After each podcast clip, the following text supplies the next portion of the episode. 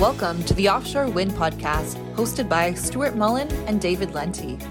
Offshore wind is one of the world's fastest growing energy sources, with strong year-on-year growth expected across the next few decades. Many nations are banking on offshore wind to play a major role in reaching their net zero and sustainability targets and helping their economies recover from the COVID-19 crisis. On the technology front, turbines are bigger and more powerful than ever. Offshore wind farm capacity factors continue to rise, and we're seeing a surge of interest from oil and gas giants seeking to transition their businesses away from fossil fuels, as well as increased competition from the developers who have championed offshore wind from day one.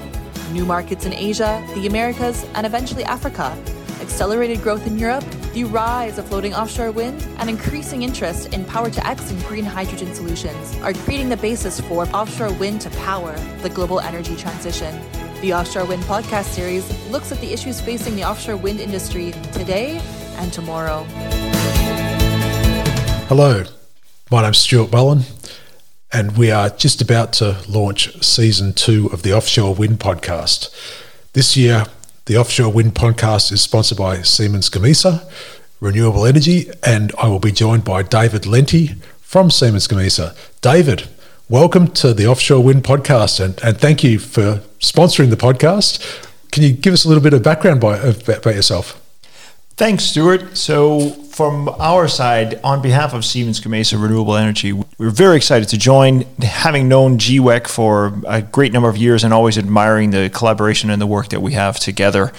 For our perspective as the world's leader within the offshore OEM field, we find it really, really valuable to be able to get the word out there about promoting offshore wind, about promoting the technology, the benefits, and everything else that's related to the industry as such. On a personal level, I'm a journalist by education, have been within the offshore wind industry for a number of years, specifically with Siemens Gamesa for 12 years in total, coming up this summertime. So really means a lot to me also to promote the different aspects of the industry and really making a difference as best I can. Yeah, that's pretty interesting. And David and I worked together before I joined MHI Vestas, GWEC, and it was there when I got to know you. And I guess at that stage it wasn't just offshore focused, but I mean you've been dedicated working purely with offshore for those last at least 10 years, or close to 5 years now within offshore specifically. But that is correct. Yeah, our history between the two of us, where it goes back also all the 12 years in the industry. So we've seen a couple things, been around the block a few times. From a global perspective, working with internal comms in general, external comms, and all sorts of the other aspects of the renewable energy industry, not only offshore wind. What has been your biggest change, I guess, that you've noticed in the offshore wind since you started until now? Certainly what I see and what we see as a company is the growth, not only in the size of the machines, the size of the products, but the general acceptance and global expansion of the industry. So as we're looking to go from a primarily Northwestern Europe location for all of our technologies and turbines to a really global reach and global impact that we see. And that's pretty interesting. I mean, you guys had some success in the US, so congratulations there. You had the second bit of steel in the water and the first steel in federal water. Is that right? So yeah. Talking about emerging markets, so well done on that. Thank you. That's absolutely correct. Yeah, Coastal Virginia Demonstration Project, which is a 12-megawatt demo project consisting of two turbines that we put up with the owners Ørsted and Dominion Energy.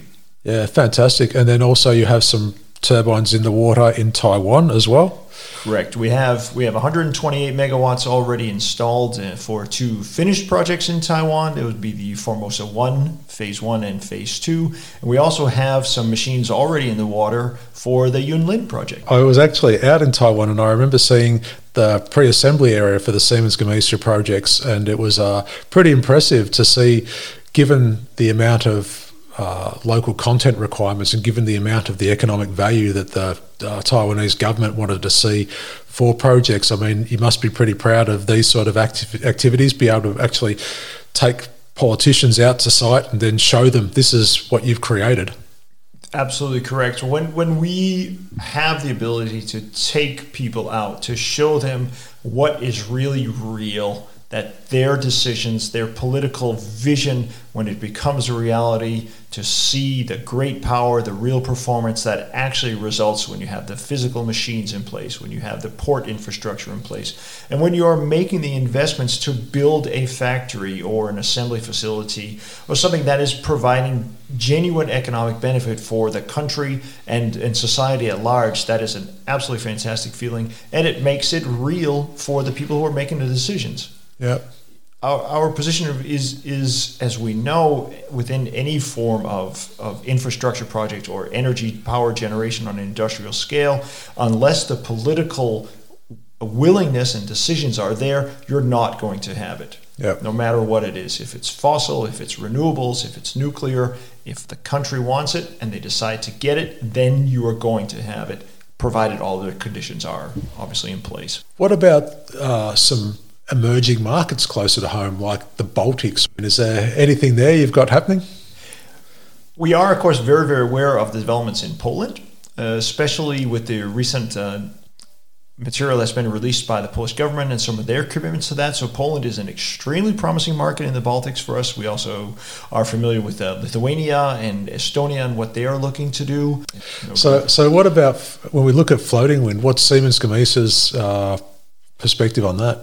Floating for Siemens Gamesa is an extremely interesting technology, and the potential of floating is, as we know, absolutely massive.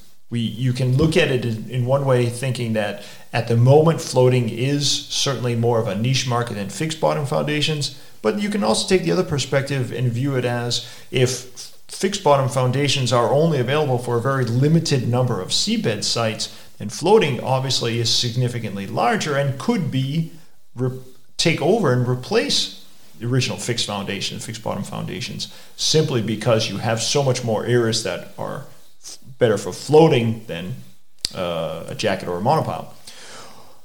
Looking at that, so over 50% of the floating projects that are either installed or going to be installed, planned right now, will be using Siemens Gamesa machines. So we are obviously a very, very important supplier of that. No, so I noticed that on LinkedIn, and I thought that I noticed that Siemens Gamesa made that claim on LinkedIn, which kind of surprised me a little bit, and I guess it snuck up on me. But it kind of makes sense, given that the projects that you had done with Equinor at the earliest phases as well. Correct. So out of those 220 odd megawatts, either planned or installed right now, over 120 of them are projected to be Siemens Gamesa. We have the 30 megawatt Hywind Scotland, which is in full operation, and also just recently had the highest availability rate for any wind park in the UK. So that's also a testament to the reliability of the machines, the way in which you can put floating where the wind speeds are better, where the wind conditions are better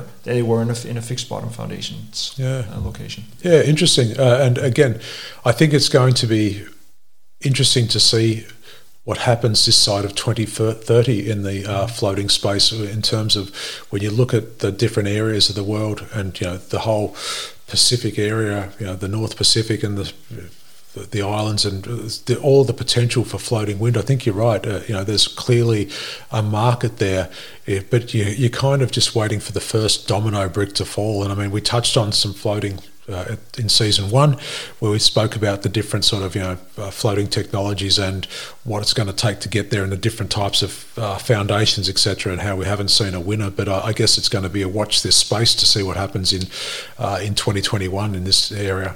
I know that GWEC, we actually have a floating wind task force, and part of the things we're looking at in the floating wind task force is not the top 5 markets for floating wind, but the top 5 post 2030 floating wind targets, which is going to be pretty fascinating. And so, where should we be as an industry? Where should we have our gaze? What are the markets that we should be looking at for floating moving forward?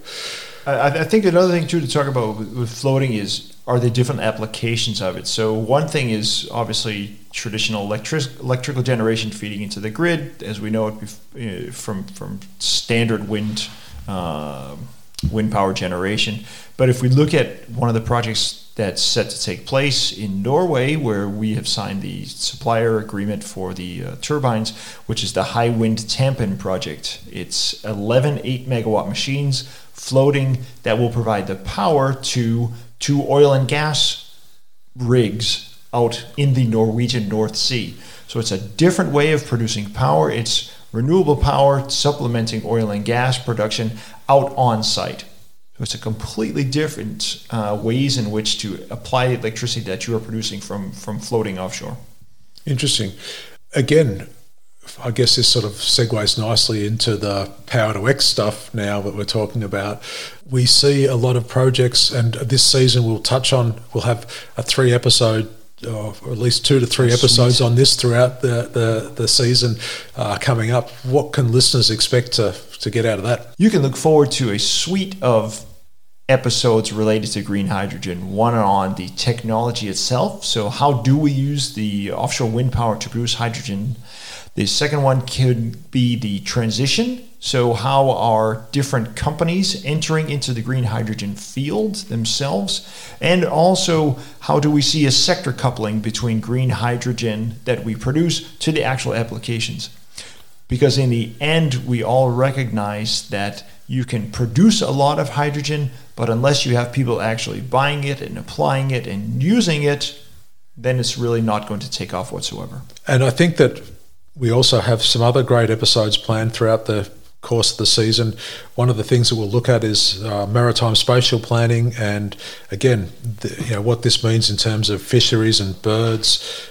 And also, we'll be touching upon the launch of the GWEC Global Wind Report, and other things like health and safety and standardisations. I think that they're pretty important topics to Siemens Gamesa. Health and safety and safety in general is the absolute most important topic for Siemens Gamesa. It is not a priority, and I want to make that very clear, but it is a prerequisite. It is the absolute core of everything we do, and we will not make any decision, we will not make any action unless it is safe for everyone. So yep. Ahead of all financials, ahead of all technological decisions, ahead of all actions is safety.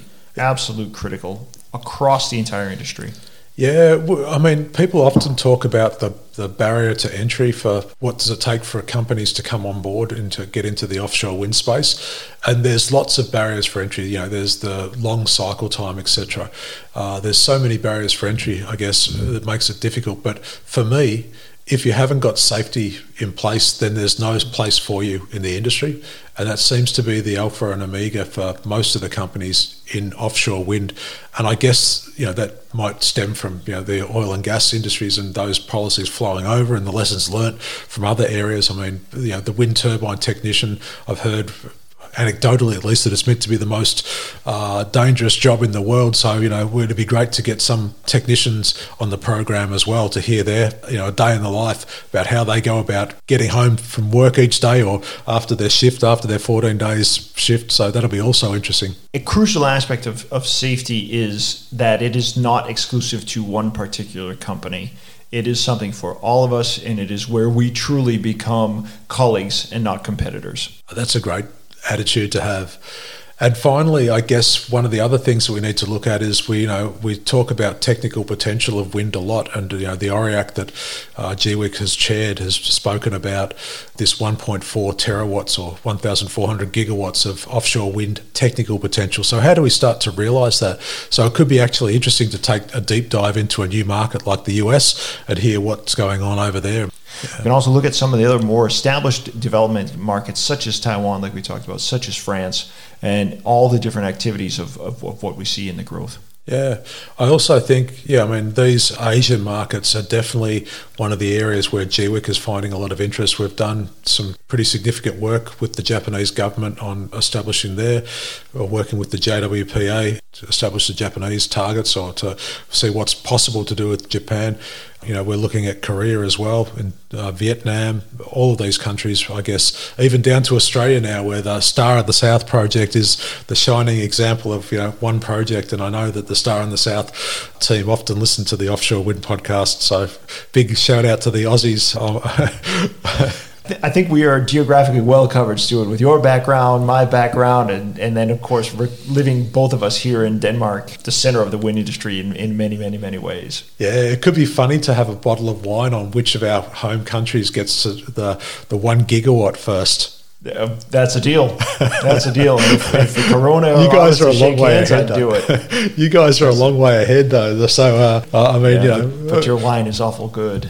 Yeah, and I mean, we are still reliant on fossil fuels back home. So, anyway, fair enough. Thank you, David, for joining us today on the Offshore Wind Podcast, and I'm so much looking forward to having you as a co-host this year. So, hey, Stewart, thanks for having me on here today. I'm really, really looking forward to joining the GWEC podcast season 2.